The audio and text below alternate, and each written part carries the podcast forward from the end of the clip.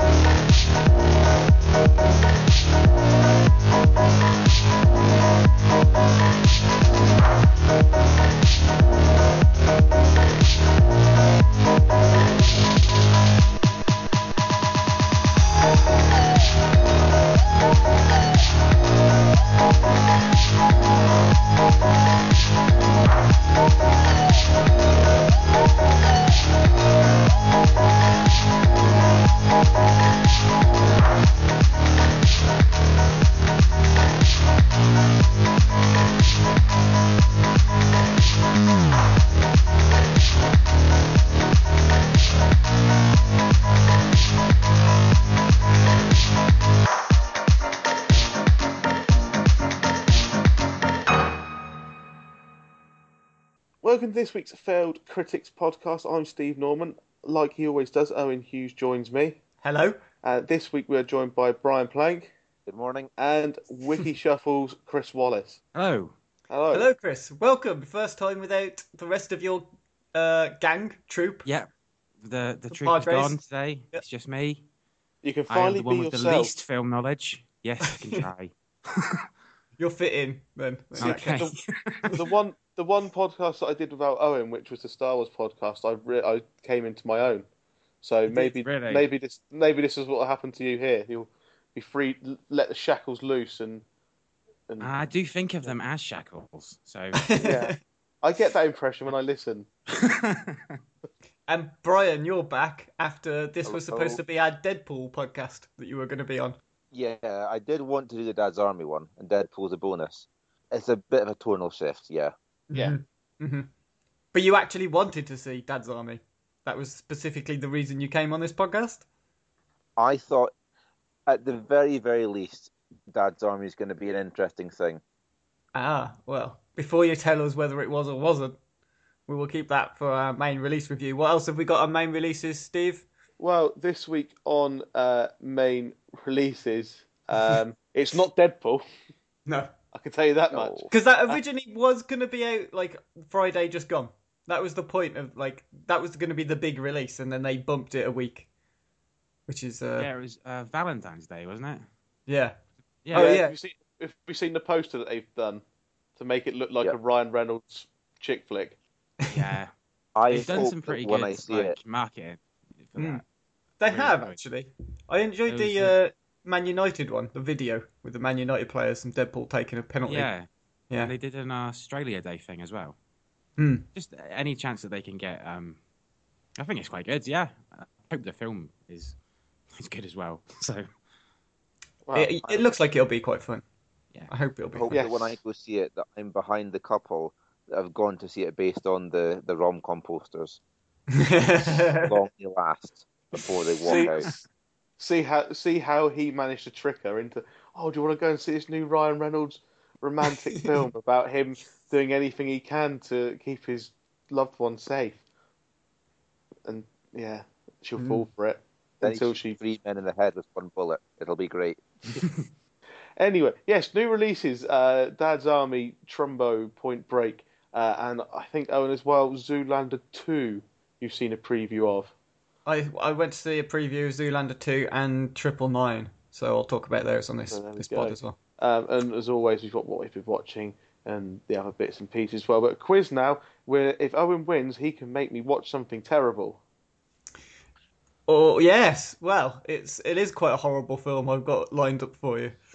Hmm. Um, mm, it's okay. So the quiz this week, um, because there was a little bit of controversy about Deadpool, whether that was going to be a 15 rated film or an 18 rated film. Turns out it's going to be a 15 rated film.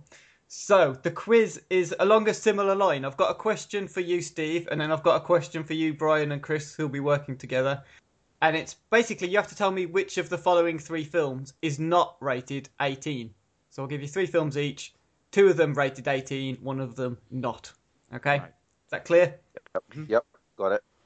Cool. Steve, you can go first. As Right. I always make you go first. Do you want to go first or do you want to go second for a change? I am going to go first and put the pressure on them. You're going to put the pressure on. Okay. Mm. Right. Okay, so which of these is not rated 18? Is it The Shining? Is it The Wild Bunch? Or is it Saving Private Ryan? Saving Private Ryan's pretty graphic. He's got arms off and everything, isn't it? There's the guy in Normandy where he like his arm gets blown up and he picks it up again. That's quite graphic. Um, And he tries to put his guts back in. That was pretty graphic. That was also pretty gruesome. yeah, Uh, and there's some cows that have been blown to pieces as well in one bit. Uh, I'm going to go Saving Private Ryan. As not an 18. Oh, uh, not an 18. Um, no, I'll go the middle one then, not an 18. Do you want me to tell you which three they were? There's The Shining, The Yeah. Wild Bunch, or Saving Private Ryan. Only one of those is not rated 18. I reckon the Wild Bunch is not rated 18. It's Saving Private Ryan, Ooh, which is a 15. Oh. Yeah. Apparently. I, w- I thought I would have thought it would be an 18 as well, but there you go. It the wasn't. peril, the peril is more than mild in Saving Private Ryan. Just a bit. It's, it's it's World War Two. Lots of peril. That's mostly what happened. It's all peril, yeah. um. Okay, Brian, Chris. Yep. Which of the following three is not an 18? Is it Clerks? Is it Final Destination? Or is it Aliens with an S? I would reckon Final Destination because teenage slasher films. I think yeah, uh, that's that's my bet. What do you think? Clerks will get it because drugs gets you an 18. Yeah, and Aliens and I think has got a lot the of drug horror. stuff in it. No, And Final Aliens is also like Aliens also came out 30 something years ago, so it was Yeah. easier to get an 18 then. You've got So- to properly go something to get one now. Hmm. Final Okay. Yeah, Destination. Final Destination. Final 15. Destination. Final answer is correct. Yes. Yes. Point on the board. Right. That was e- that was easy. That one. okay, back to you then, Steve. Yeah.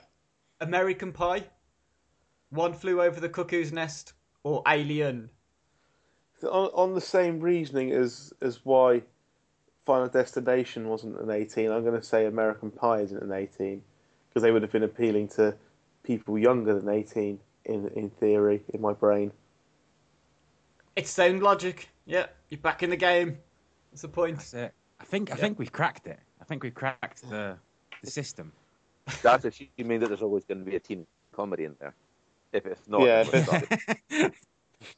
Oh, yes, You have maybe. the one rule. Okay, as Back to you then, Brian and right- Chris. Mhm. you've got The Good, the Bad, and the Ugly, Die Hard, and Highlander. Well, Die Hard's. I'm pretty sure that is an 18. Highlander's probably 18 because folk get decapitated in that. Yeah. Die Hard's not an 18 if you watch it again on um, ITV or one of the ITV channels because sometimes they dub out Yippee Ki motherfucker to like Yippee Ki mother flipper.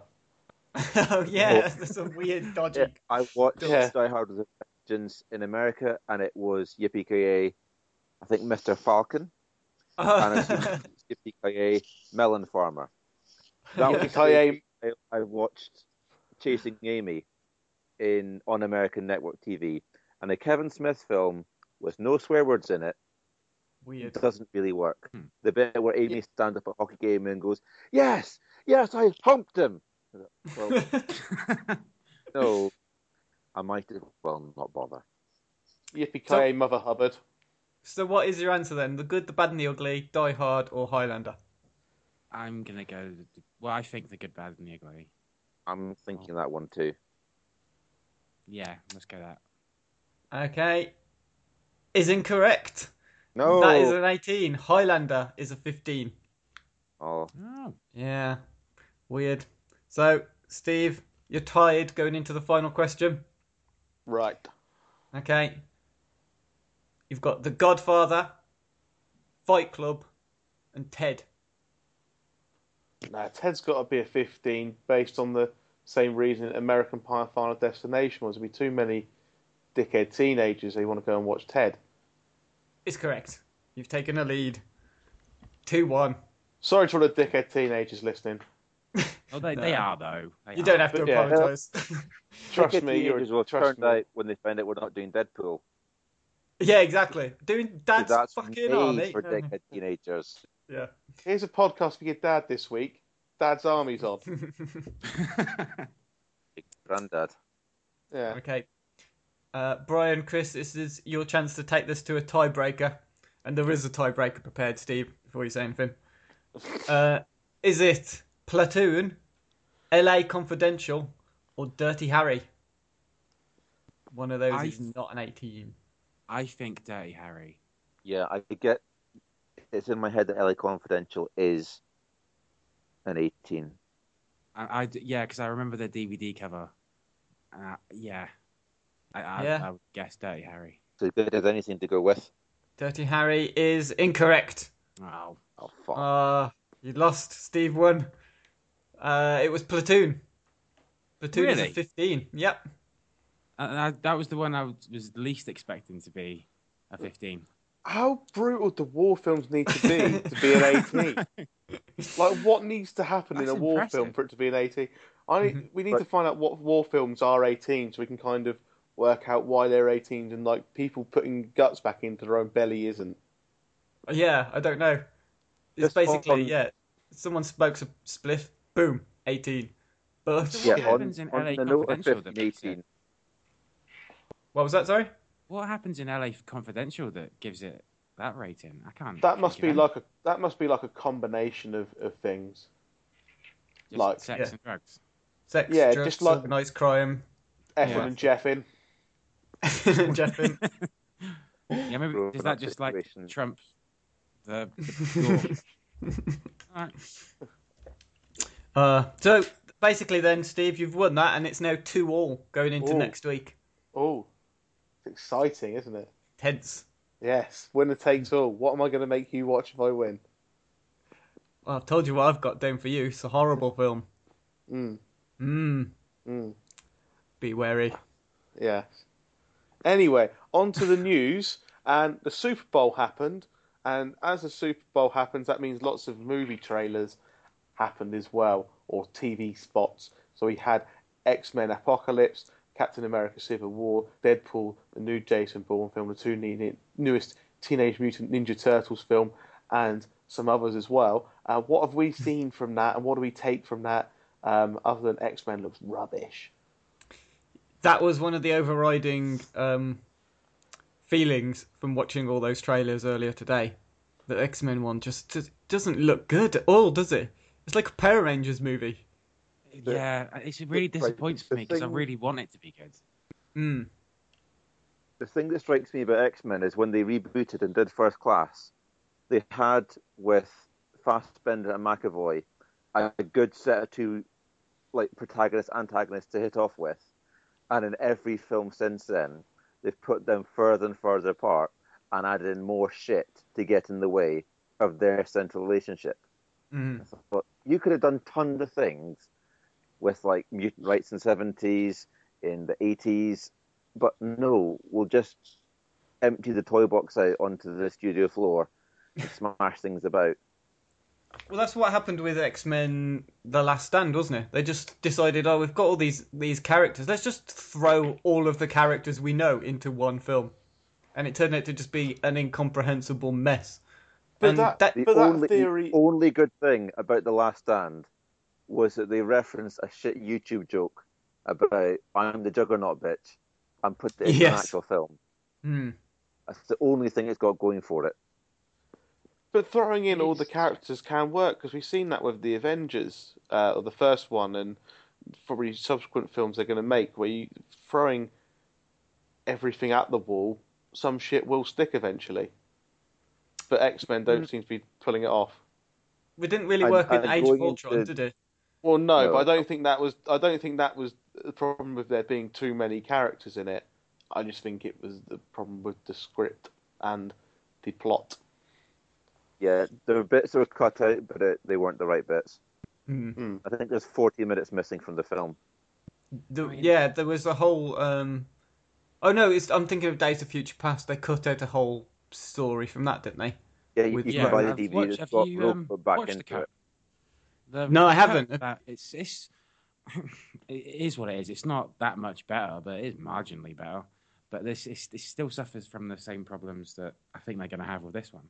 The first Hmm. one, well, first class anyway. I, was it Michael Vaughn that directed that?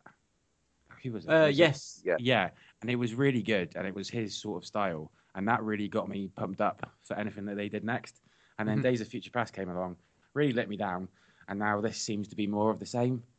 And you know, Fassbender is very good, but he can only do so much.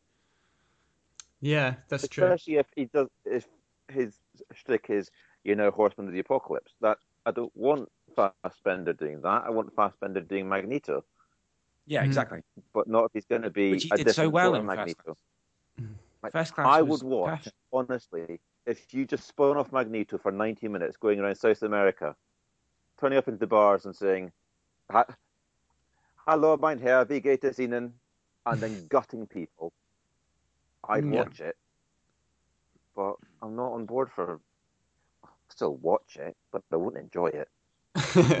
Reluctantly, maybe enjoy it ironically. No, no, No. one does that. Um, okay. Yeah, the, the the Civil War trailer.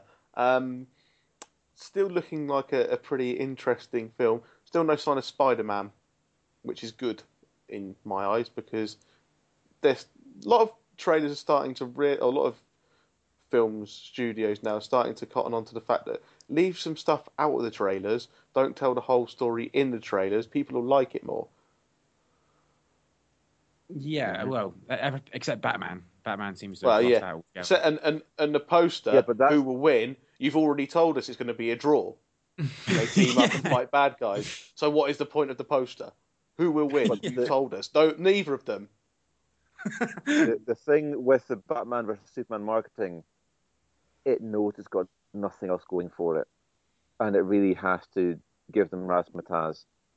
I It should. I'm going to bet really need to. beforehand it's going to be a fuck a a hundred percent clusterfuck based on things I've seen about it. It's like tipping out the toy box and seeing what sticks.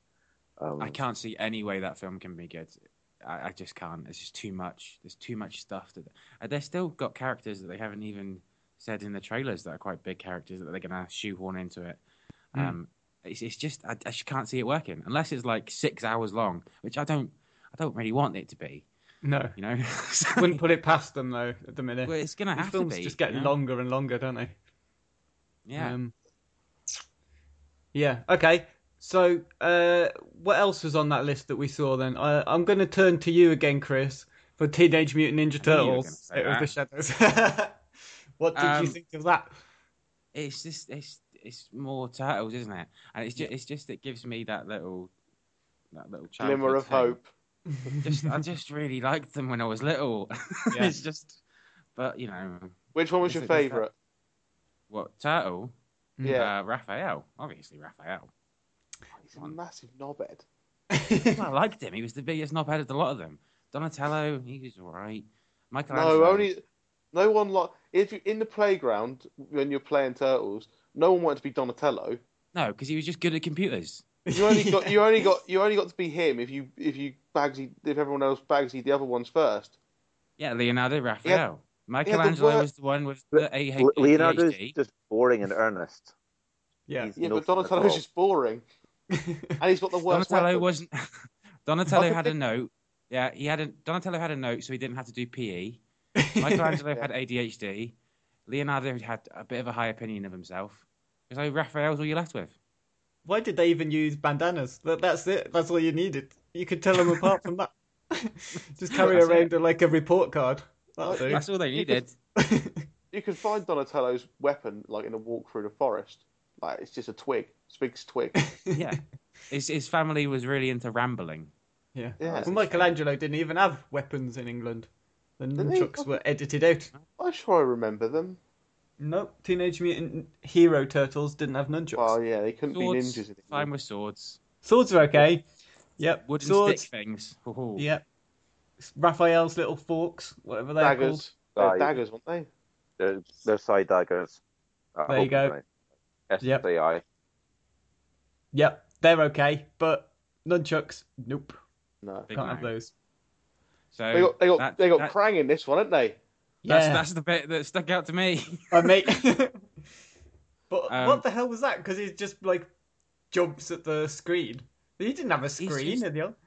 He's just a pink thing a- that lives inside a man. I know it's silly. It was like a, it was like it was like a bit of a reverse Teletubby, wasn't he? yeah, exactly what he was. Yeah. Yeah, I, I, what could, I can't defend Casey- it. I Casey- can't say it's going to be good. Casey. Jones is in it, isn't he? Casey Jones. Casey Jones Yeah. is there. Yeah. Megan Fox is there. I feel like Oh, I'm defending you're- like my you're really alcoholic friend. Mike, Michael Bay's there, ruining my Yeah, childhood still. He's there. There's the, the CGI doesn't look any better than the first trailer. no. Like I think and they've sorted out Rocksteady their noses. in, in action look pump.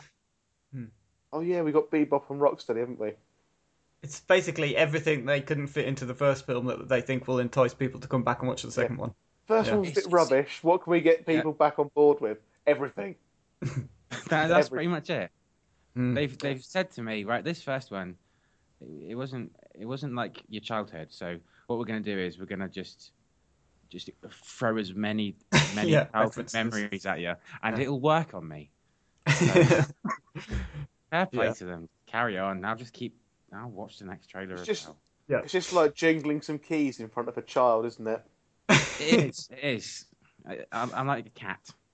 yeah. I'm a distracted cat. Okay, what about the Eddie the Eagle trailer? Who even knew that was going to be a film? I've s- I, What? I do, I've heard about that for a while, and I think the trailer actually looks pretty good for that. It looks like a pretty fun, fun film. A feel good, uplifting sort of yeah thing with Hugh Jackman being all smiley and nice. Yeah. Eddie the Eagle, the movie. Just Is Hugh Jackman Eddie? no. Oh. I think he plays his coach or something. Right, because is Hugh Jackman still absolutely massive? Because he got looks- bigger and bigger and bigger as he was doing Wolverine. He didn't. No, he well, did- he's he wearing a lot of big padded coats in the trailer. Right. so it's hard to tell. Um, but yeah, I didn't even know that was being made into a film. Deadpool, of course, we were talking about earlier. The, the TV spot for Deadpool it was all right, wasn't it? Very Super more of the Bowl-y. Yeah. I, I know The- the the- marketing's been good for Deadpool, and it's only out next week, so there isn't too much longer left. But you kind of are, we are at a bit of risk of being, I think, oversaturated with Deadpool stuff. They It's- are touching like this Yeah. is either genius or the beginnings of a mistake. If they It's get relentless, it, isn't it? stop now. Yeah, they have to stop now, um, and then the film Yeah, has but to come out. And, Each ad they do has a new joke, and each new joke is actually quite good. Mhm. If for a Super Bowl ad where he says, "I always wanted to be a professional athlete because I wanted to have children in lots of different cities," Yeah. that's quite funny. Yeah. Yeah. And it's Um, not the same old joke that you've seen several times before. Like that guy was dead when I got here. Okay, Cloverfield. I know you're a fan of that, uh, Steve. 10 Cloverfield Lane. Did you see the Yes. trailer for that one? Yeah, it, it looks interesting, doesn't it? I mean, I don't know how it's going to fit in with the original Cloverfield and that whole uh, universe, if you want to use a kind of term that films use now when they're trying to build a universe. But Yeah. yeah, it looks a I- bit that- like Room crossed with uh, War of the Worlds. yeah, just, it, you know, it, look- Just a woman stuck in some crazy guy's apartment. Mm, it look it looks interesting. I mean, I'm certainly go and see it, um, but yeah, can't really give too much of an opinion on it. I don't think at the minute. Um, And then we also had the, the next Bourne films trailer, TV spot, whatever, which means Bourne is back. Uh, it's not Jeremy Renner in Bourne because that didn't make any sense. Mhm. The, Matt Damon was busy that weekend, so they got Jeremy Renner in for a film. But yeah, Yeah. Jason's Just back. for- big punches. For anyone that hasn't watched The Bourne Legacy, watch it only because the plot is unless Jeremy Renner gets his medication, he becomes functionally retarded, and that's the plot of it. yep, that's it. But yeah, I'm Uh, excited for the new Bourne film.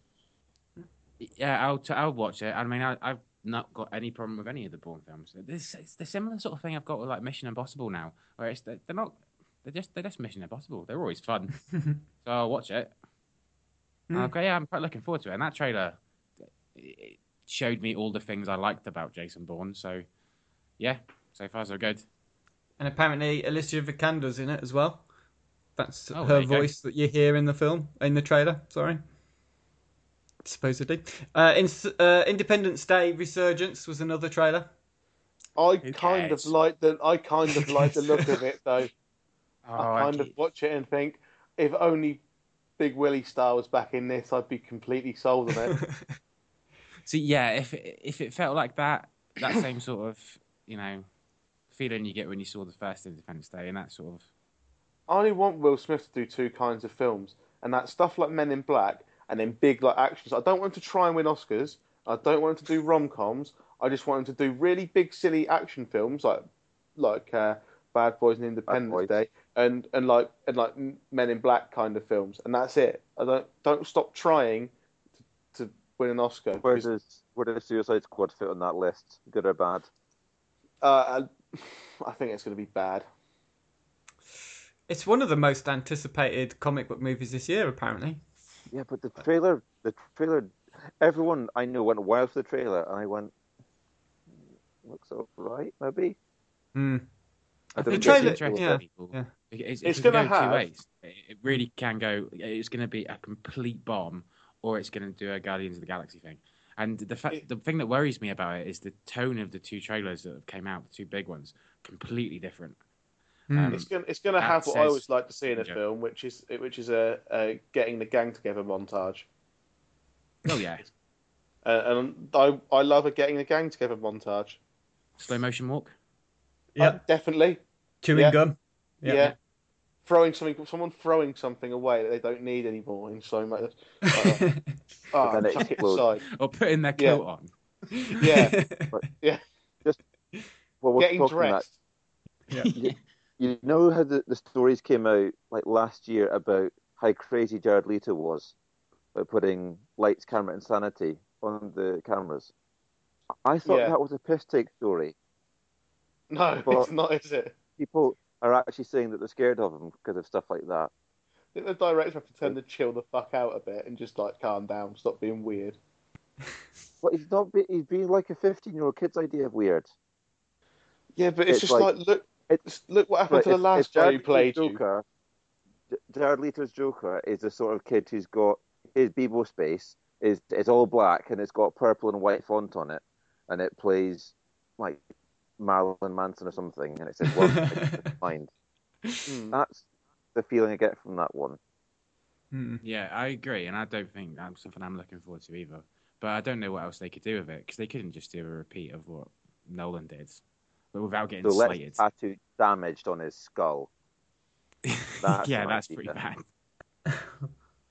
All right, and just to quickly wrap up with the last three that I think the last three anyway that are on the list: uh, the Secret Life of Pets, the new film by Illumination Studios, people who made Despicable Me, looks like Despicable Me or Minions Mm. to me. Yeah, Nothing basic- particularly special. basic- No, Um, we've got another Tim Burton film, which Ugh. is uh, Alice Through the Looking Glass with Johnny Depp. of course his- it is. Yeah, makeup. yeah. Helena uh, Bonham think- Carter's in it as Yeah. well. Has everybody sort of agreed now that Johnny Depp, he's not, he's not that good now, Mm. He's- and if he's actually ever, ever been that good. I mean, you think of all the films that Wait. he's been in. He's been good in some stuff, what, but in terms of the amount of things he's been in, he's not. His, Yes. how his ratio isn't Black that high. Mass? It- No. it's, I haven't it's, seen Black it's, Mass yet. No. His shit to hit ratio is, is more in favour of shit at the minute. Yeah. There's That's that a- new That's a scale I've Perfume just made up. there's that new perfume advert he's in, and I at first I thought it was a spoof. I thought I was watching a spoof of something, and no, it was genuinely like Tim, uh, it not Tim Burton. It was Johnny Depp esque like him looking all handsome and smug, and it just it's just fucking ridiculous. Um, It's The other in trailer- show though. he was good in the fast show, yeah. Uh, and final trailer that I've got then on my list is for the Jungle Book, which I actually thought looked pretty good. I thought the I- trailer for that looked quite interesting. That looks like it could be good. Hmm. That Does, look yeah. that yeah. Looks Looks like like it could great be people doing the voices. It looks Mm. good. I, and it was, the, I think it was the longest um, spot. It was they very long, yeah. Um, but yeah, But the I- I first the first trailer I saw for that looked pretty good. But, you know, anything with Idris Elba in, I'm, I'm on board with. yeah, I watched Beasts of No Nations again at the weekend, and it was it's still as good as the first time I watched it. Yeah, Who's he doing the voice of? Shere Khan. Um, Mhm. Oh, cool. Because I've, you know, the the new Star Trek trailer. I've watched it and then gone back again just to listen to the, like he growls one line in it. He properly growls it. And just- it's I don't know. cool. it- He's yeah, he's so good. I, I, Where, how how low in his body does his voice come from? It must come like His straight up from his ankles. toes and just build up power. um, should we move on to the only other really bit of news we've got this from this week, which is um, Netflix, etc., have, have gone all the way to block the likes of Unblock US from um, allowing you to watch any region um, of Netflix from from whichever region you're in, which um, yeah, they're stepping up their uh, sort of attempts to block people from doing that. Um, Yeah. What PayPal have indicated that services like Unblock US and UnoTelly and all the rest of them that uh, they're not allowed to provide services that enable open and unrestricted internet access. Direct quote. Yeah. So their PayPal have severed ties with them, um, which is causing, as you might imagine, a huge amount of people to sort of step back and say, "Well, I'm not putting my credit card details or my debit card details on a website like that." So yeah, that's it. People are Yeah. going to miss out, and Netflix in the long term will probably miss out as well because a lot of people will unsubscribe if they can't get access to the. I mean, I can't, regions. I can't see why Netflix um, are trying to block it because you need a Netflix subscription before you can get unblock US, etc., and unlock all the different regions. So you still, but Netflix don't offer it as an add-on. So I've, so Netflix can't get any more money off me than my monthly subscription at the moment by offering this extra service. So they're still getting paid by a person what they would get paid regardless. Well, uh, it's it it's extremely complicated, isn't it, to distribute films internationally? Because there'll be Yeah, all kinds of yeah. different cinema releases, and when films come out on DVD, and all Yeah. the different things that the film, the people who actually make the films are trying to protect. And it's you know, it, perhaps that's a very archaic practice that they've got now, and they're the ones who need to adapt to the idea that people in the UK will want to watch stuff when it's released in the US, and they will have the means to do it illegally or legally. Um, It, yeah, it's it's not I about getting money from subscribers. It's about getting deals with the film studios, companies yeah. and, and being able to actually say, we're giving you money for this, and this is a service that you get. You won't have people getting the way around it.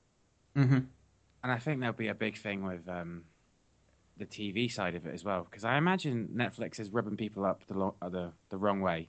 People like HBO and Yes. AMC, um, NBC so quite they're recently. be- well. yeah, they're not going to be willing to play ball with Netflix over anything if they're producing all this original content. Um, and The Walking Dead, for instance, I think that is on American Netflix, but it's not on our Netflix. So Mhm. you know what? If if I was a studio head at AMC, I wouldn't be doing anything to make it any easier for Netflix, because they're potentially damaging Mm. my franchises. I would think anyway. Yeah, no, it's a good point. It's a very good point, and uh, yeah, you know, the, there is also the competition between them. But I think the the timing of this is is okay because Netflix are able now to produce this like huge catalog of shows that they're producing original films, original TV shows. Well, not TV are they, but original programs um, that are winning awards. So they're like they're a competitor in their own right these days. Um, Yeah. And so you know, I, I reckon that they've that this is happening now. Just like recently, they've won the, a load of the um, ah, what fuck, it's on the tip of my tongue. The Golden Globes. Like, a few of their shows and actors picked up awards there. Um, so you know they they're probably saying uh, as a, maybe as a bit of PR for the film studios to say, look, we are trying to do something about this. Um, but you know, PayPal is sort of third party; it's not part of Netflix, and so them taking action like this might also. I mean, imagine if you if you dug a bit deeper, you might find connections between all of these different companies, or the, who owns them, um, and it might make a bit bit, bit bit more sense that way. But on the surface, it looks like there's a bit of collaboration going on, and Netflix are maybe pushing PayPal. Maybe PayPal are saying to Netflix, "We're getting pushed by someone else, so we're going to block." You know, you don't. Yeah, I guess you don't know until it's it's properly been investigated. But um, yeah, I don't know. I'm not going to cancel my Netflix. I will probably cancel my UnoTelly subscription if I can't get access to all the regions. But at the minute, I'm happy with the original content they're producing. I think it's worth the money, more so than Sky, anyway. Yeah, and that's the other problem they're having. Um, Game of Thrones is the massive one, and that's never going to be on Netflix, is it? No, H- no that'll, HBO things will be. That'll rub a few people up the wrong way. Um, mm. I imagine it is all connected in some way. It is just the top people don't necessarily want to be friendly with Netflix. That's what yeah. I guess. Basically, yeah.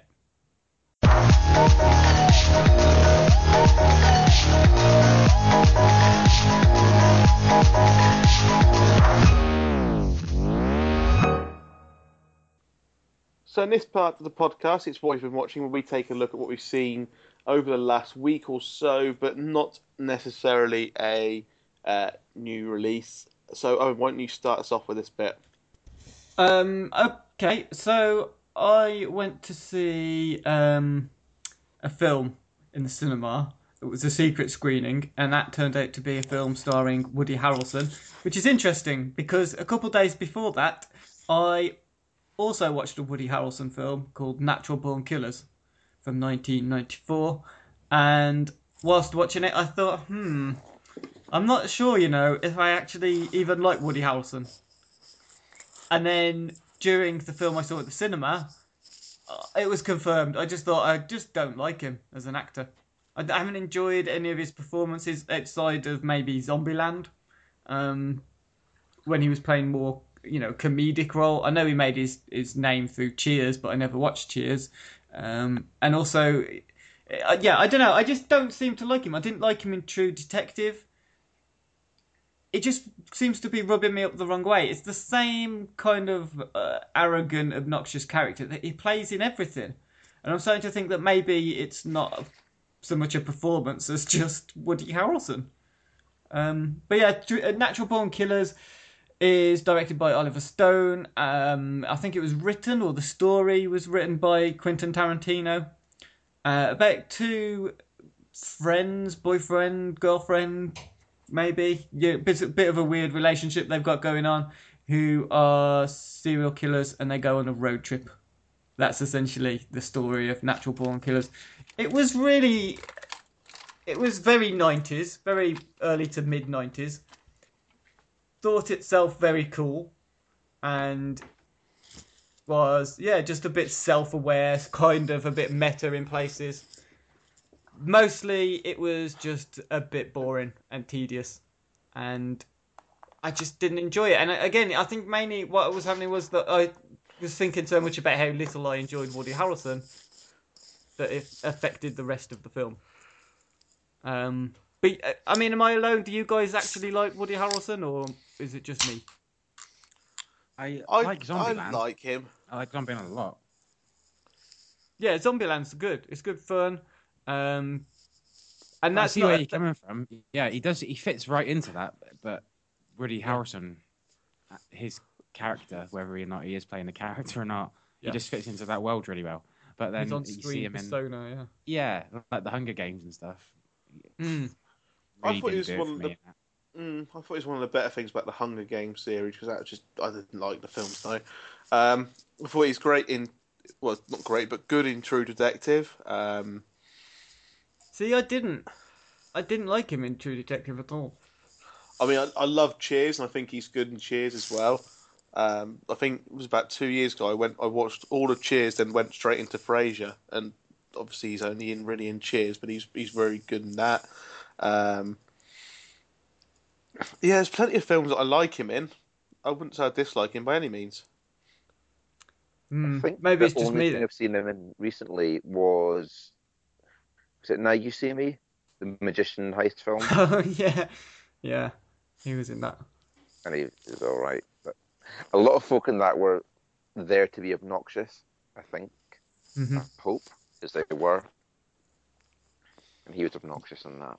Oh, I tell you what, I did see him in and thought he was okay. Was Out of the Furnace, but again, he was playing the same kind of character. This just kind of horrible, smarmy bastard. And I don't know, even when he's playing characters you're meant to kind of like, I still kind of dislike them because of Woody Harrelson. And it feels weird because it's like a, not a very popular opinion. I'm aware that lots of people really love Woody Harrelson, and particularly, I mean, I, I did mention it with True Detective. People really liked that show, and I thought it was okay. But again, the, the performances in it, I thought they were horrendously like overacting in that film, really over the top stuff, and it just basically seemed like an excuse for Woody Harrelson to just buff different women in each episode. in Boff. Yeah. Boff. Although I have just remembered Kingpin, which is one of my favourite films. Oh, he okay. Was, he was good in that. but yeah, he was he was a bit of a dickhead. But um,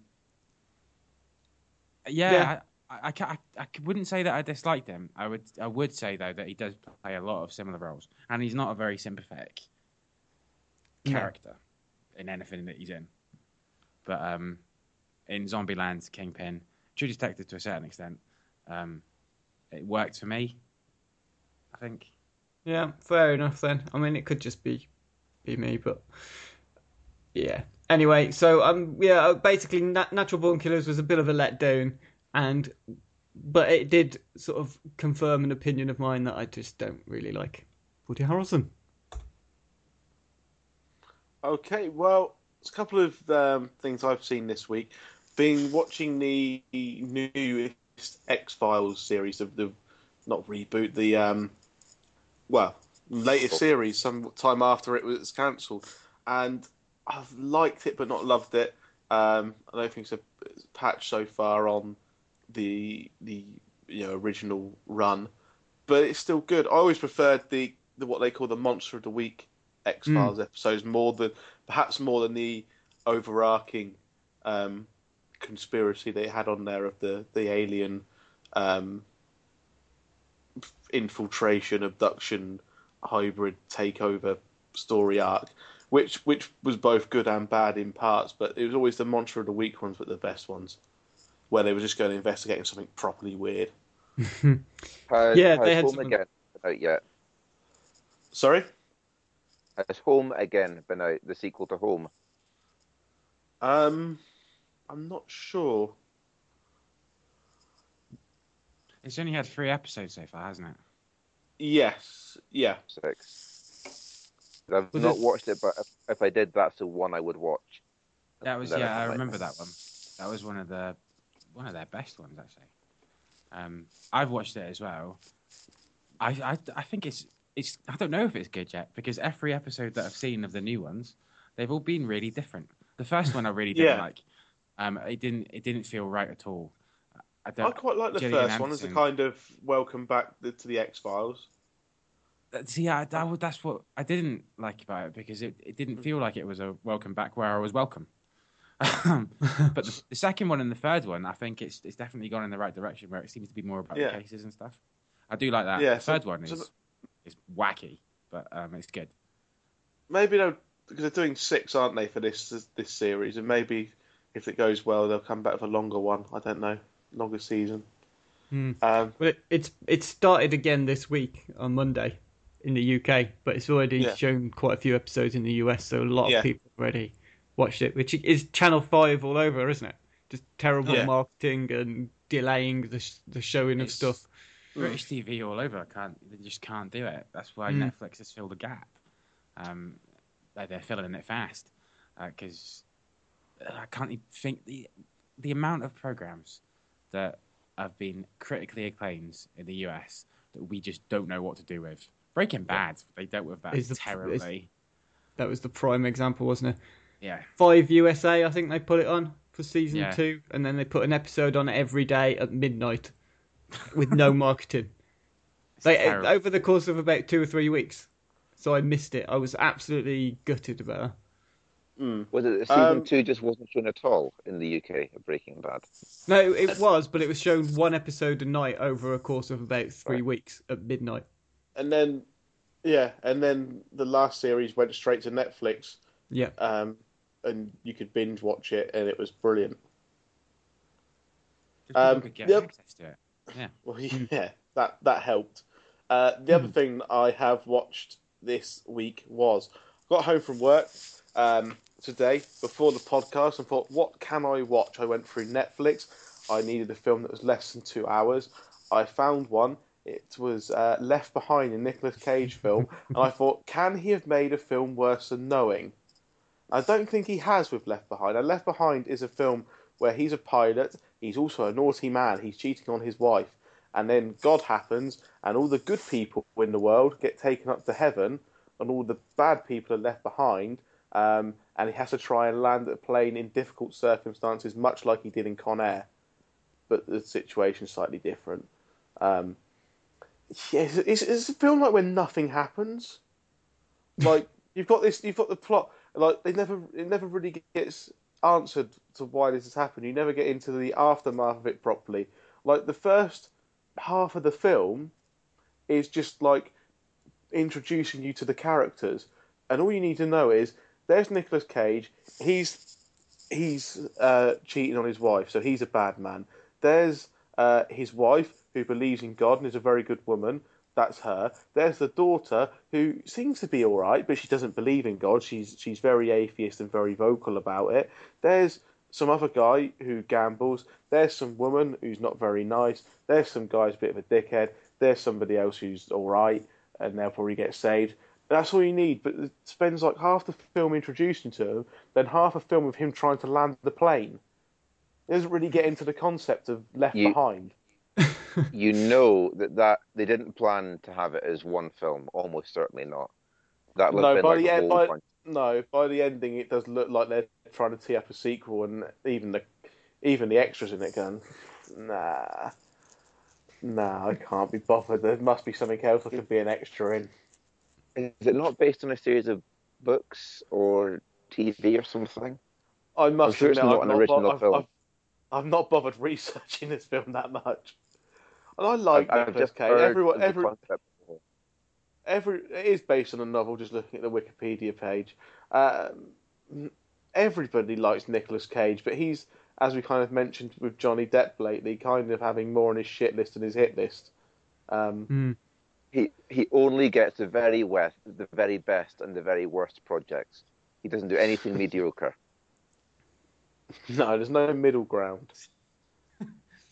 Um, have you seen the Wicker Man? Yeah, I've seen it. Which is it's come to be one of my favourite worst films because it's so bad. I've watched it like two or three times now because there's something about Nicolas Cage in it that just keeps bringing me back. I think it's his weird, his weird eyebrow. I do think it's his weird eyebrow. you might be onto something there. I did like him in um, Bad Lieutenant, the remake of Bad Lieutenant. It's not often that remakes of films are much better than the originals. But There's a few examples. The Thing we talked about last week on the Corridor of Praise John Carpenter episode. That's obviously a, a good remake. But the Bad Lieutenant remake with Nick Cage, directed by Werner Herzog, is just it's a much better film than the original. Much better, and he gets to be properly off his face crazy in that Nick Cage. It's I one want of his favourite type of Nicolas Cage. Yeah, everyone's favourite. I want a National Treasure three. and Do you know I what? might I, be you would, really I wouldn't like mind this. it. I wouldn't mind one of them because I, I like Treasure I like I like them as fun and family adventure films. They're good, right? If that if that type of film, they're good, and I and Yeah, I quite enjoy. And they're I like quite a- enjoy them. a, a low, not low, like, yeah, just a bit less Indiana Jones, but they're going for that Yeah. sort of thing. And It's it's, a it's bit of a different, right? caper, isn't it? Yeah. And yeah, do, What was do it? another one of them. Someone stole the Declaration of Independence. No, Oh, was- yeah. yeah. yeah, because it had a map, had a map on the back of it to something. yeah, can't but I remember went the with it. And I'd no one noticed before. And Sean and Sean Bean was the bad guy, and, and he might have died. I can't remember. He probably did because it's Sean Bean. It's He Sean Bean. He died. Yeah, but yeah, it's it's just like silly fun, isn't it? A bit of conspiracy in there. Yeah. Oh, there's a there's a map on the back of the Declaration of Independence. Good, fine. I'll go along with that. Oh, Knights of I can't Templar. if I can the- believe it. if it was the first one or the second one, where he does this weird British accent and he slides down some stairs. It was it was awful, but it was it was Nicolas it was Nicolas Cage awful, which means it was good. yeah. It's a different kind of awful. It's a, Yeah. an okay. It's an acceptable awful. yeah. But Left Left Behind is not an acceptable awful. But I'd rather watch Left Behind again than Knowing, because Knowing is just a fucking mess. It's terrible. It is from. It's just stupid. And I've just said about a film, the Nas- you know, National Treasure, where there's a bit of conspiracy. And I like that. There's a bit of conspiracy in Knowing, but it's just dumb. Yep. It's just. Right, you said knowing. My head went knowing me, knowing you. And now I want to Uh-huh. see Nick Cage doing Alan Partridge. Yep. Nick Cage doing Alpha Papa. That would be amazing. That would that'd certainly be different. I was just Um, wondering where you get your clobber. Um, yeah, um, Brian, what have you seen this week? I watched Slapshot. It's a 1977 sports film. It they started to make it the documentary about some shit third-rate ice hockey team in a shit third-rate town, and then someone said, "Well, I'd just make it a comedy instead." But it's a 70s comedy, which means that a lot of the jokes are kind of dated, or they're not they're not what we class as funny anymore. Like it's Paul Newman, and Paul Newman's very good in it but you get jokes like "Your wife sucks pussy." That that that's just a joke. That's There's, the there's joke. nothing else Wow. to it. It's it's funny because she's a dyke. Lol. Um, and the the whole point is that his last season, and the team's about to fold, and he gets this this bunch of well, use seventy terms. They're develop they're retard kids. Uh, who've got like, big national health glasses and they can't play hockey for shit, but they just fight. And they beat fuck out of everyone. And he says, "Okay, we're just going to go beat the fuck out of everyone in hockey. And again, I think that's where the humor comes from because they punch people. And the star player says, "I didn't sign up to beat fuck out of people." And then it's all a big. Isn't that isn't that what hockey is? I mean, I've not watched many games. That seems to be Oh. the rules. I think it's even more so in Slapshot. Um, but it's it's a film that is it's got like a huge rating on IMDb. It's like seven point five out of ten. Um, loads of ice hockey players love it. The these fighting retards, the the Hanson brothers, they're played by actual ice hockey players, and they're also the basis for the the triplets in Dogma. Okay. Remember them, the Yeah, three kids yeah. that people up. They're based on the Hansons. Um, but yeah, it. I wanted to see it to see what the fuss was about, and now I've seen it. I think I'm probably the wrong person or watching it at the wrong time to appreciate it. I think that if it was in the 70s, and if I was from the 70s, I'd I'd be able to go along with it a bit more. Like Paul Newman's very good in it, as long as you can accept that he's a shitbag. Because he is a bit of a shitbag. He's a charming shitbag. But you could do that in the seventies. Okay, and Chris, what have you seen? Um, for my, my this is a one that's been banded around by everyone at some point. But um, my New Year's resolution, which Duke, who's on my podcast, Jack, on my podcast set, was to watch The Wire, which I've never done before. I've never seen any of The Wire. I didn't know anything about The Wire. Just that everyone said it was good, and that I was an idiot for ignoring it. So I watched it, and I've now seen all five series of it. And uh, yeah, It is as good as everyone says. It Yeah, it's amazing, isn't it? Um, I, I yeah, the fa- I, ju- I don't know. I don't know what it is about it. Um, the best way I can put it for me, again, this has been banded around so much now. Maybe not this. Um, it's a little bit like Brookside, right? Because it's all about. A, do you see it right? Because it's about a community ravaged by drugs. There's a school system. There's a council. There's at the center of it, the heart of it, is Bubbles, who is Jimmy Corkhill. I don't know whether that was the inspiration, but after watching five series of The Wire, that's what I left with. I don't know if that means it's good or if that's a good review, but for me, yes. yeah. Five Brooksides out of five for the wire. five Brooksides out of five. No, it was So, brilliant. Um, so, so you're directly comparing the wire to Brookside. Yep, I've done that. I've done that on the radios now.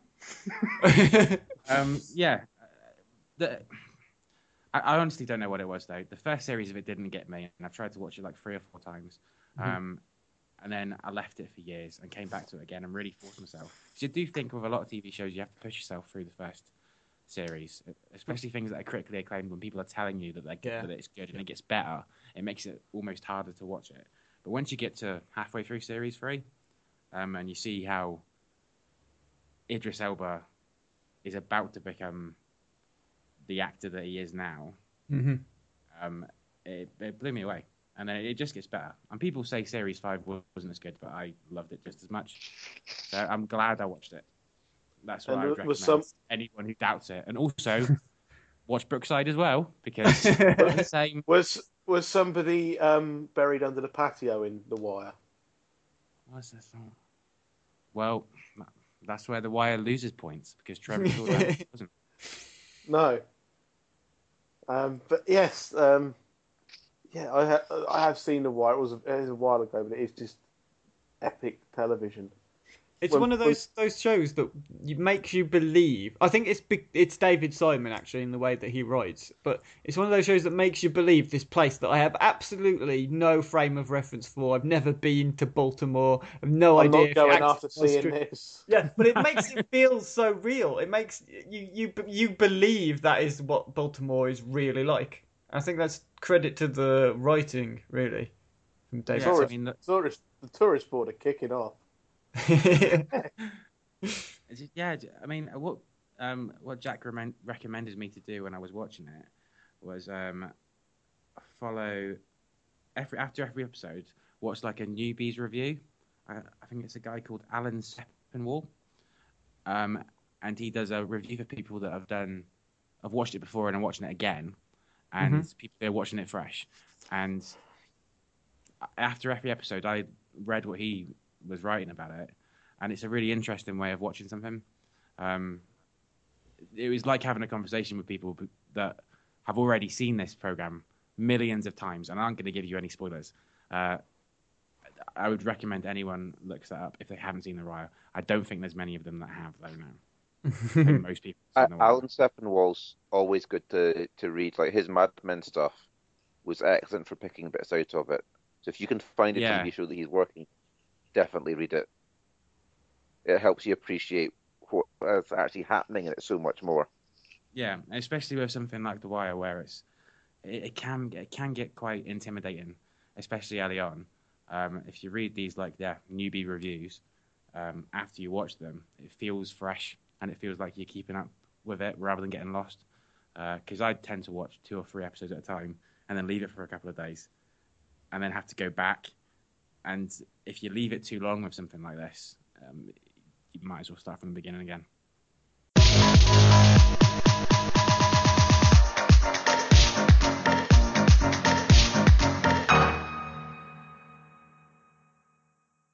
Time now for us to crack on to reviewing some of the new releases in cinema this week, and we're going to start off with a review of Trumbo.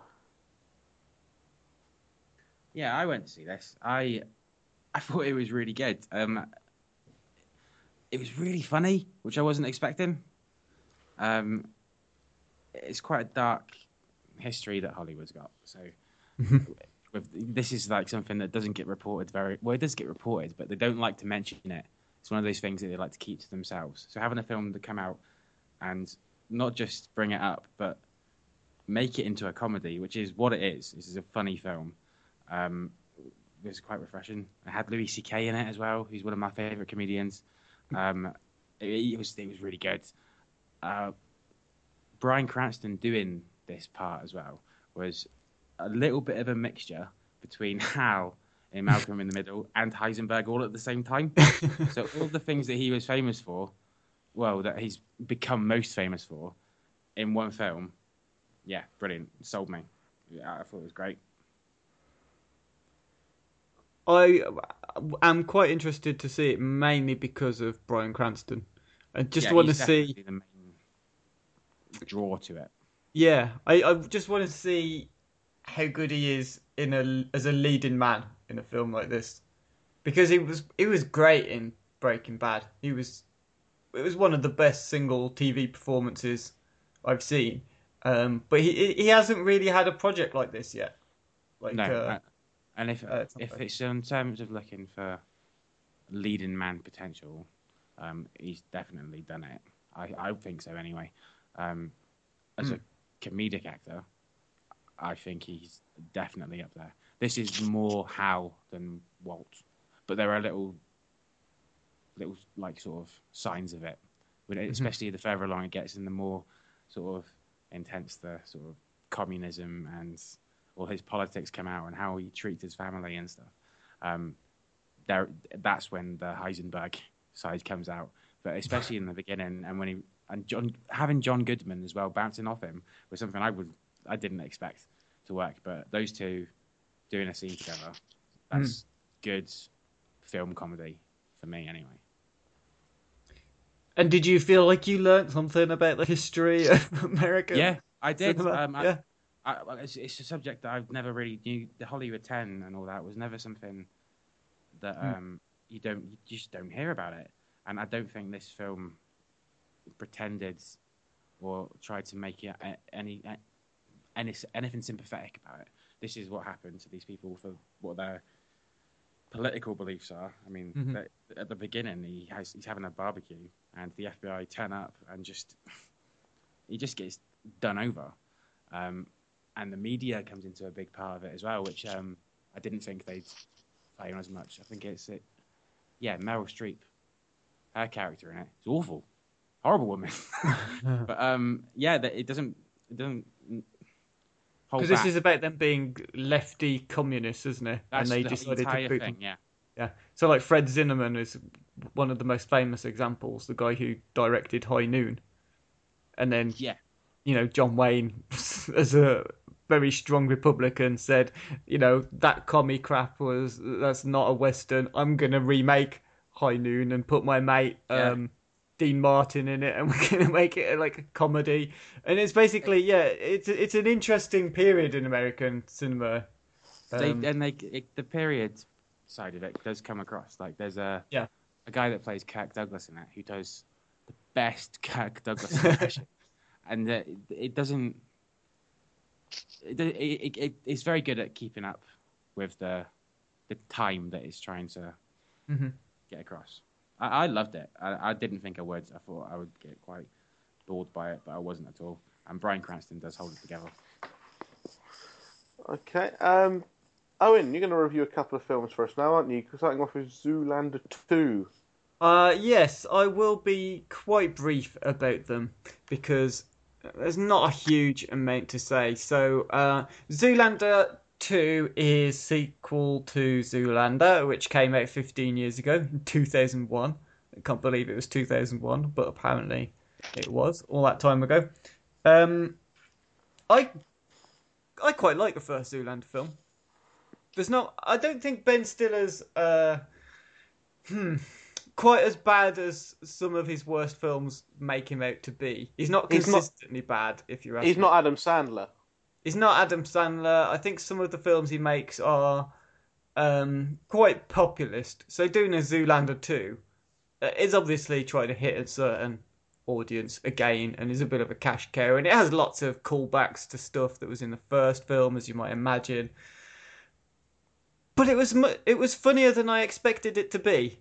I kind of went into it thinking it's you know he okay he tried Walter Mitty, Secret Life of Walter Mitty, which wasn't quite as successful as he was hoping for. It was a bit of a kind of quirky, slightly different comedy film for him.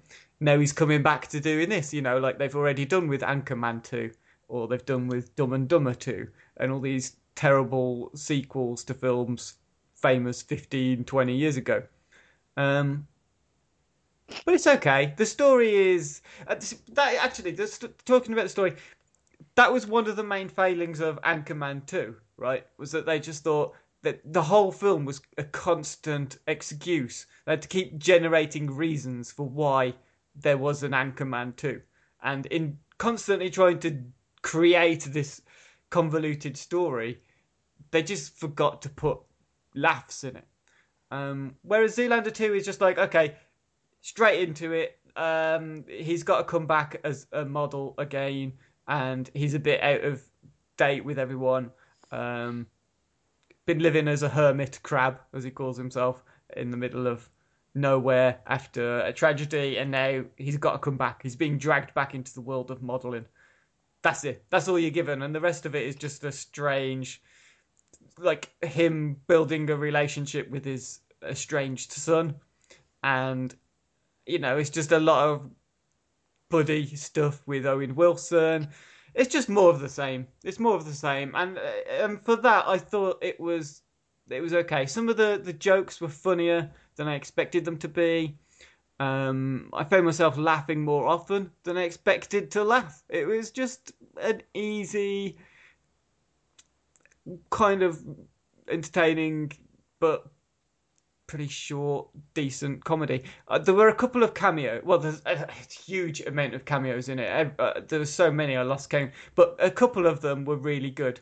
Um, Tommy Hilfiger's cameo was one to look out for, but Benedict Cumberbatch steals the show in like a few lines, um, playing all a kind of non-gendered, specific, weird model thing and they they make it into this this joke, but it kind of works, and it's because Cumberbatch is just so intense. It's just amazing to watch. Um, but yeah, so it was okay as a as an overall comedy. No, it's not.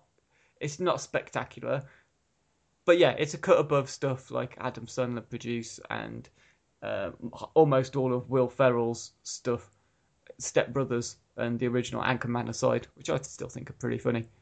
Um, but yeah, that was Zoolander 2. The other film that I did see, which I was hugely disappointed with, uh, was I went well. I went to the secret screening, Cineworld for the Cineworld Unlimited members. They put on these secret screenings every so often.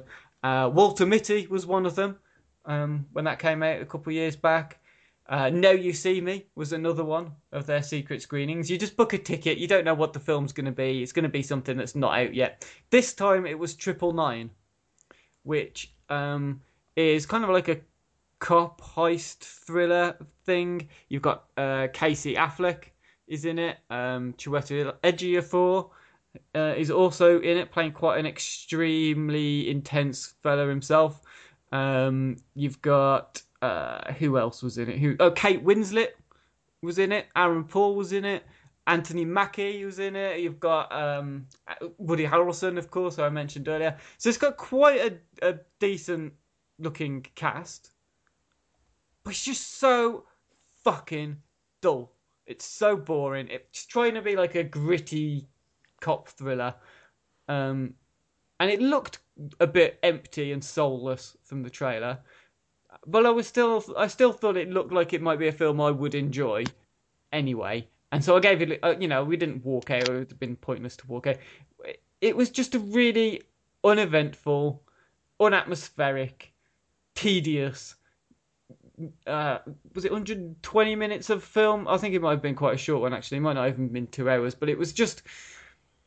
Uh, I really just hated it. I came out of it thinking there were no characters in it. It was just like everyone in it is just a macho bloke. All the men are just these different types of macho men, and the women are there to either have like shots from behind where you can see their arse, or shots down the tops where you can see the tits, or just basically tall, slim eye candy, and that's it. It is a horrible film to watch. I really am extremely disappointed with it. I would not recommend it to anybody, and I was I was surprised that I hated it so much because John Hillcott or Hillcoat, the director, he's made a couple films that I've enjoyed. Lawless, I didn't expect to enjoy, with uh, Tom Hardy and Shia the Beef, um, which turned out to be quite good. The Road as well, uh, which is with Viggo Mortensen, is a pretty good film. The Proposition is okay, but it's a lot of that's just mainly for the atmosphere and the the style and the, the of that sort of film. But this one's just really bland and empty. Uh, yeah, I don't know who who I would recommend it to. I can't recommend it. It's just there's, there's nothing in it to make people want to see it, as far as I can tell. It's just garbage. So yeah, don't go and see that when that comes out this weekend. That might be one for the 15 year old dickheads, based on how you're describing it. It, yeah, uh, yeah. So you know, like how Scarface sometimes gets tarred with that, where it's just oh, it's a it's a cool teenage crime film. It's not actually really good. That's basically that seems to be the demographic that Triple Nine is going for. It's oh, isn't it really cool? Look at all the things they get up to. Isn't it really gritty and realistic? And it's just no, it's not. It's not realistic. It's not gritty. It's just bland, and it's so cliched, so full of constant cliches. It's yeah, I, it's it's terrible. It's just terrible. Okay, uh, final new release then. Uh, me and Brian have both seen the Dad's Army film, the uh, big screen adaptation of the um, classic British sitcom starring um, Toby Jones, Bill Nighy, Catherine Zeta Jones, and many others. Um, I suppose the first question to ask is Were you a fan of the um, television series, Brian? Uh, sometimes, yeah, sometimes if you watch them again, it's like Top Gear at its worst, where you can tell what's going to happen, and then it happens, and then it continues to happen, and then it's still happening. I think this joke has gone on for too long. On the whole, yeah, yeah but I, I, when it's good, it's quite good. When it's bad, it's kind of terrible. Mm, I went back and before I saw this, watched a couple of the old episodes because I just remember them existing. I remember it being on the telly. I can't remember if I liked it. It doesn't seem to be repeated as much as other sitcoms. And there are older sitcoms that I do like, kind of, you know, Only Fools and Horses, Porridge, Fawlty Towers. But uh, so, but I didn't really know if I liked Dad's Army. I couldn't remember it, so I went and watched a couple and, and didn't really like them. But you know, you're it's one of those things you're familiar with. You know Dad's Army. You know the characters. You know Captain Mainwaring and and Wilson and Pike, and you you know what their characters are like, even if you're not that familiar with the show. And when you look at the cast, you think if you were if if on this podcast we would we were casting a Dad's Army movie, you'd pretty much cast those people in it, wouldn't you? In their in their yeah, respective and a lot of them did did really really well. Uh, Michael Gambon is excellent in it. He doesn't have a lot to do, but he does it very very well. Um, and, and the Bill kind Nighy- of and the, no, on you go. I'll do Bill Nighy in a minute. Well, I was going to say, you know, in the in the plot um, for a big screen adaptation of a sitcom is kind of what you'd what you'd go for for Dad's Army. So obviously, it's the home the home front. Um, you know, they what they call it's the home guard. Is that what they were called?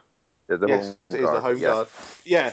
Um, so like they're they're just basically practicing and and trying, you know. But there's a they find out there's a spy in their town of Walmington on Sea who's broadcasting messages to Berlin. So they get caught up in a in a much bigger plot than what the home guard from Walmington on Sea really has any right to be involved involved in. So it's kind of so the the, the characters work, the, so the casting works, the plot should work, but the film didn't work for me. It was just a bit. Why not? Why, why have they bothered? I, I haven't seen it yet, and I was really put off by going to see it because the cast looks really good and everything about it sounds right. But do you not think it would make like a really good bit on comic relief or something? Uh, I don't. I don't, I don't mean that in a bad way. Yeah. I mean that in like as a half-hour thing where they spread out across the night of having all these massive actors doing something in a much closer environment like a sitcom would be something that would get a better reception than trying to put it all. I know. I mean, big... it's it's it's not, it's obviously not aimed at me. It's aimed at like Well, who the it- dad. I don't know who thing. but the it's people aimed who, at. bad. it's it's aimed at it's aimed at the, the kind of people who go to cinema to watch Best Exotic Marigold Hotel. Hmm. Um, Well, that's funny. That's exactly who went to see it from my family. My mum and my dad are both fans of the Best Exotic Marigold Hotel. My dad is a huge fan of Dad's Army. Um, and they went to see it at the weekend and both said it was a bit disappointing. Mm. Uh, my dad's main issue, from what I gathered from our conversation, was that it just didn't seem like Dad's Army. It seemed like people doing impressions of the characters from it. Um, but otherwise, tonally, um, even from the sort of setting and scenarios, he said it just wasn't it wasn't anything like it. And uh, you know, Really, I, I, is, is that necessarily a problem? Should it be trying to just copy it? Do you think, or should it be trying to be something different but with those characters? I I mean, went yeah. in watching it with the idea that it it's like a cover version of a song, and it should be doing something different because otherwise you just have the original, Mhm. and like no one gets upset with Nine Inch Nails for covering Hurt because they do it in a different way. Yeah, I'm not letting that stand. I, I'm waiting for the people to write it afterwards. yeah. Um, but I, I saw I saw two episodes of Dad's Army in the theatre a few years ago, and they were men doing impressions of it. This is also people doing impressions, but they do things differently with it. Like there's a bit of backstory. Um, Toby Jones's Mainwaring gets to be a bit more of a complicated figure because you Mainwaring the TV show was always pompous, and that was about it but this Toby Jones knows it, or this, Toby Jones's Manning knows it, and you get quite a sad study about a man who recognises that outside of his uniform and that they're putting on appearances, he's not got anything going for him. And there's bits in there where he does really well. Um, they do the same thing with Jones. They give Jones a good character moment at the end, and you think that explains everything he does on TV show. So yeah, it's not classic Dad's Army, but that's because we're in 2015 yeah. pretending to be doing a 1960s version of 1944. You can't do Dad's Army then because we're not in the 60s anymore. Yeah. So, So it's not an issue, you- basically. it, it it wasn't for me. Like the, the bits where it's weakest is where they do the Dad's Army bits, and you can feel that shoehorned in. He's saying Jones doesn't say funny words. He does say don't panic, and Frazer does say oh we're doomed. I think that doesn't fit. You're just saying it because it's on your Dad's Army checklist. Yeah, yeah. Uh, they they don't do the opening credits, except they sort of do it in one very quick shot. I think right, you, you get away with that one, that's Mhm. fine. And they do sing the song at the end. I think uh, you get away with that one because it's a parade. But my issue with it wasn't in terms of tone; it's that I get the impression that they wrote the jokes, and then they wrote the story to go with the jokes. Then they found out that some of the jokes didn't fit in with the story, but went, well, we've written them anyway, so we'll just do it. Like the first 20 minutes feel like they've been edited badly, and that there's, there must be bits that are missing to get from point A to point B, and we take a very odd route for it. Mm, it doesn't. It just doesn't seem quite, quite all there. It just seems a bit disjointed and a bit kind of, which is a shame because, because like I said, it, it could work. I- Slightly I differently, it it. could work. I enjoyed it when I watched it, and I laughed at it when I was in the cinema. It was when I got out and thought about it, went, well, that didn't work, that didn't work. But, but I had fun watching it. Um, what else have I got in my notes? There was a, a big thing made up about the role of women because there weren't women in the in Dad's army at all, not Mhm. properly, apart from Pike's mum, who you never get to see. And was was it meant? Was everyone meant to know that Wilson was shagging Pike's mum? I think it was pretty well known. Right, because it's one of these things that I didn't get when I watched it as a kid, and then I watched it later and went, "Oh." And I think it- I mean, I, I probably wouldn't have picked up on it. Yeah, I probably wouldn't have picked up on it as a kid, but when you kind of read about Dad's Army, which I did in the in the run up to this film, it kind of it was, you know, if you were an adult, you were watching it at the time, or you know, watching it now, the series, you would have cottoned on that Wilson was highly implied to be Pike's dad, or at least having it off with Pike's mum. um, talking about that, there's some really good wordplay in it. I know that I think Callum said he didn't find anything funny. There's some there's some good 1970s style smut. Like Mark Gatiss turns up and plays basically Mark Gatiss, um, and he suggests, "Shall we?" He's a golfer. Says, "Shall we play around with the wives?" I go, ah, "That's funny." Um, but yeah, it's there's a lot of gentle jokes. There, there's no guffawing there's a few bits you go, ah, I see that's a joke, but it's it's a nice, gentle sort of story. What's saying with the women though, they they kind of get shoved in as in, oh, we've got to do a bit with the women, not like as people, but just as women. Mhm. And what do women care about? They care about men. And what do men care about? They care about attracting a fancy lady. So some of the gender politics are from the 1970s, like being moderately progressive. Um, it's got Lynn from Alan Partridge in it, though. She's very good. And Sarah Lancashire looks lovely. Am I on my own on that one? I don't know who she is. I don't think. She she used I- to play Raquel in Corrie, and now yeah, she you're definitely does on your own on that one. stuff with BBC. Oh, never mind. Um, Bill yeah. Nighy was he any good? Was he just playing Bill he's Nighy? strange. See how we talked about Idris Elba's voice? Mhm. I don't know how Bill Nighy gets his voice to do that thing because he hardly speaks. Um, I didn't like Bill Nighy as much because he didn't seem as pleasant as Jean Le Mesurier, if that's how you pronounce it. His voice didn't have the warmth. It was very cold. And I don't know if that's because it's played off as Mainwaring and Wilson having a rivalry Mhm. but, but he didn't seem as pleasant. His, his tone is very quiet and, and clipped, and that one didn't work. But Toby about- Jones was good. What about Tom Courtenay then? Because that was the one of all of them. I asked my dad, you know, what he thought of the, the performances, and he said he just really didn't get on with Tom Courtenay's character, Lance Corporal Jones, at all. Yeah. No, I mean Jones. Jones is one we've got to really go full pelt because Jones is a clown in Mhm. Dad's army, and he, he doesn't work doing bits of clown. The, the bit where he works is the, the bit at the train station, where for, folk who watch it, you understand it. Um, do we give away spoiler for this one? Are we allowed? Um, it, hmm. I'd stay away from spoilers, really, to be honest. Yeah. Jones has a scene at the end where he does like some actual. He, he strips away the, the whole facade of Corporal Jones, and that's interesting. Mhm. But the whole oh oh they don't like Upham. That's that's just that does not work. No. Because a shame. It, taken So- out. so would you recommend it to- sitcom.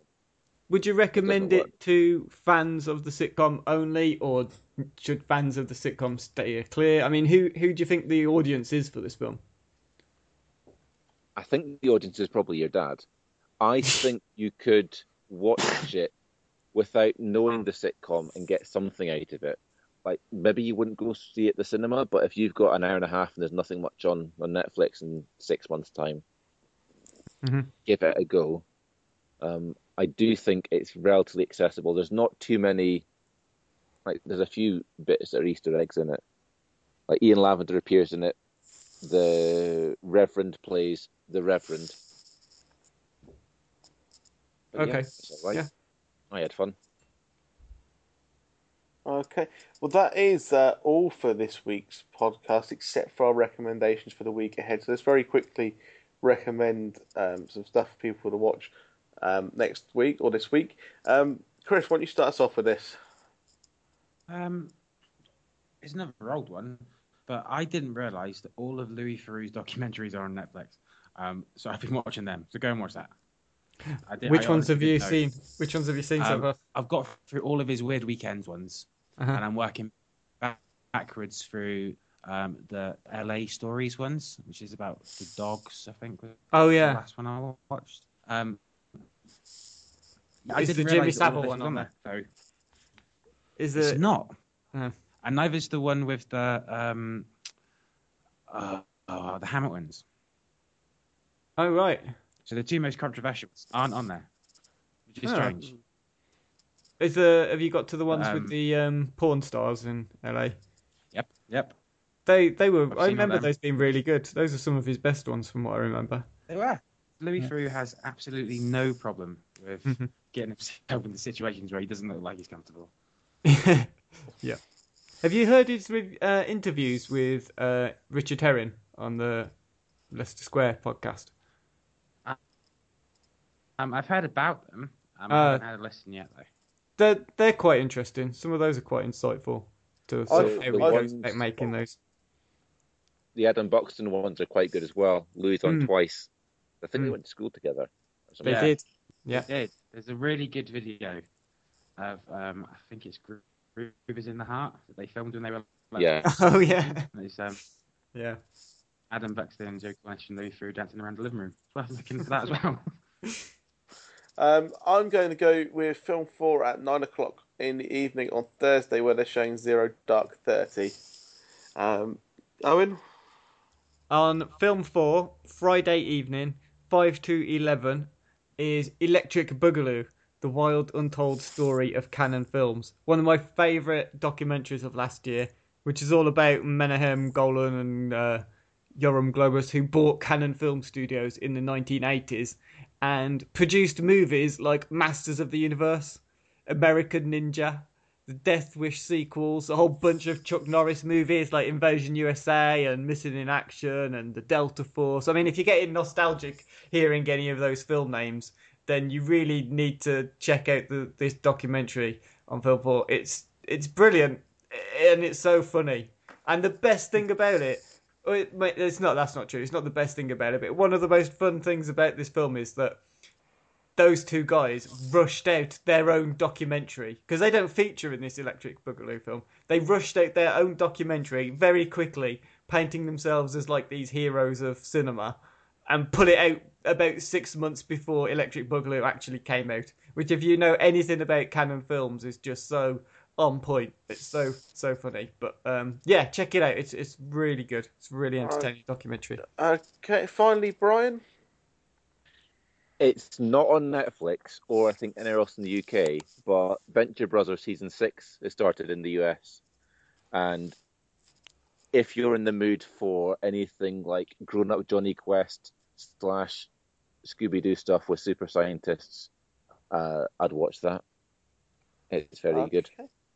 Okay. You'll find Okay, a well, way that- somehow. I know you will. Okay, well, that is all for this week's uh, podcast. Thanks to Brian and Chris for joining us. Chris, do you want to tell people who aren't inducted into the Wiki Shuffle podcast uh, where they can find it and what you do? Yep, if you go to wikishuffle.co.uk, it's a podcast every Tuesday where me, Jack, and Phil press the random article button on Wikipedia and have a little chat about whatever it turns up, be that massacres or cartoon ducks. Um, award-winning Wiki Shuffle, we can now say, can't we? Officially. Still saying We yeah. can, uh, Yeah. but I don't like saying. I keep getting told it, but it's just. Uh, yes, we did win that award that time. Does does it still put a lot of pressure on you then when you say award-winning? You think you got up your game a bit? Sometimes, yeah. I mean, we had a guest on this week. Um, oh, actually, I can say that as well. Um, the next couple of months, we're going to have um, special guests on. Um, and this month, we've got Alexandra Haddo, who works for the pool in London, um, and she's a very funny comedian lady. Um, so you've got that to look forward to this Friday. Yeah, This Friday. yeah, I think it's Friday. Excellent. Um, so yes, thank you all for listening to Failed Critics. We'll be back next week with uh, Deadpool and what else, Owen, and who else? Doesn't matter. Deadpool's the main one that I'm looking forward to. Oh gosh, so there you go. Officially from around, we've got Ryan Reynolds on to talk about Deadpool with us. See, yeah, why not? Tune in for that. Yeah, Let's see what happens because we can always say he pulled out at the last minute. it could People happen. It could happen. People, people won't know. Like for all they know, we've actually got him lined up, but he's a busy man. He could pull out at the last minute. I mean, um, who's to say what can happen within a week? You know, Yeah, it's Yeah. possible. I mean, if if we're recording next next Monday and Aaron Ramsey scores on a Sunday, he might be dead, and then he can't come on the podcast. So, yeah. Anyway, um, yeah. So obviously, yes, we'll be back same time next week with with Deadpool as the main feature.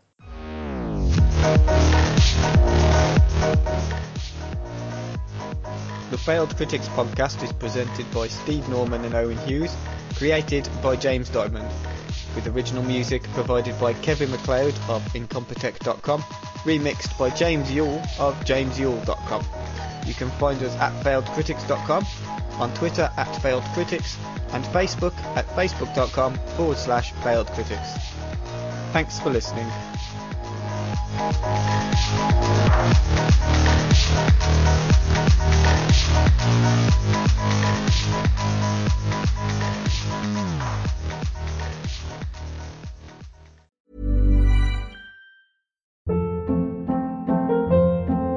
Hold up. What was that? Boring. No flavor. That was as bad as those leftovers you ate all week. Keke Palmer here, and it's time to say hello to something fresh and guilt-free. Hello Fresh. Jazz up dinner with pecan-crusted chicken or garlic butter shrimp scampi. Now that's music to my mouth. Hello Fresh. Let's get this dinner party started. Discover all the delicious possibilities at hellofresh.com.